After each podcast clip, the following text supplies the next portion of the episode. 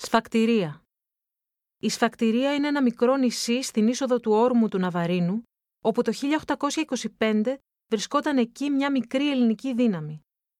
Ο Ιμπραήμ γνώριζε ότι για να συνεχίσει ανενόχλητος την κατάκτηση της Πελοποννήσου, χρειαζόταν τα δύο κάστρα του Ναβαρίνου, το Παλαιόκαστρο και το Νεόκαστρο.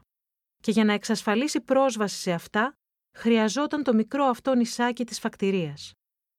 Η ελληνική πλευρά εν ώψη της αναμενόμενης επίθεσης του Ιμπραήμ, προσπάθησε να ενισχύσει την σφακτηρία. Στις 19 Απριλίου 1825, με δική του πρωτοβουλία, ο Αναστάσιος Τσαμαδός έπιασε με το πλοίο Άρης στο λιμάνι της Πύλου για να εφοδιάσει τη σφακτηρία με πολεμικό υλικό. Λίγες ημέρες αργότερα, στις 22 Απριλίου, συνολικά οκτώ ελληνικά καράβια βρίσκονταν στο λιμάνι. Στο νησί αποβιβάστηκε ο Αλέξανδρος Μαυροκορδάτος με ένα μικρό σώμα. Λίγο πριν τη μάχη, η δύναμη στο νησί ήταν χίλιοι άνδρες και οκτώ κανόνια. Ο Μιαούλης είχε παραταχθεί για μάχη, αλλά όσο και να προκαλούσε τον αντίπαλο στόλο, δεν κατόρθωσε να τον παρασύρει σε ανοιχτή σύγκρουση.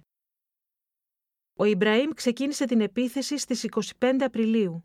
Το σχέδιό του ήταν ταυτόχρονη κρούση σε τρία μέτωπα, ένα μέρος του στόλου θα επιχειρούσε απόβαση στη σφακτηρία, υπό πυκνό κανονιοβολισμό. Ένα μέρος θα επιτίθεται στον ελληνικό στόλο που βρισκόταν στον όρμο. Ταυτόχρονα ο στρατός ξηράς θα επιχειρούσε εναντίον του Παλαιοκάστρου. Η μικρή φρουρά της φακτηρίας δεν κατόρθωσε να υπερασπιστεί το νησί.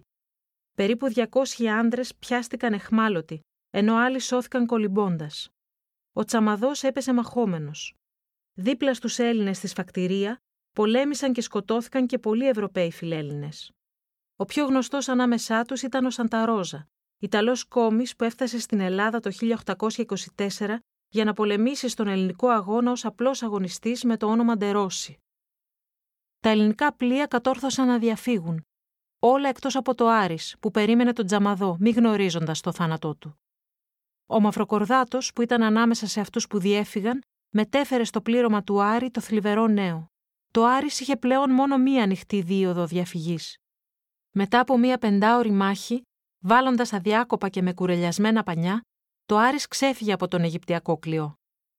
Η σφακτηρία είχε πέσει. Λίγες μόνο μέρες μετά, ο Ιμπραήμ κατέλαβε την πύλο, την οποία χρησιμοποίησε στη συνέχεια ως βασικό σημείο ανεφοδιασμού.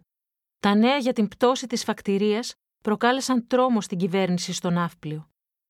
Είχαν πλέον όλοι αρχίσει να συνειδητοποιούν πόσο μεγάλη απειλή ήταν ο Ιμπραήμ για το μέλλον της Επανάστασης.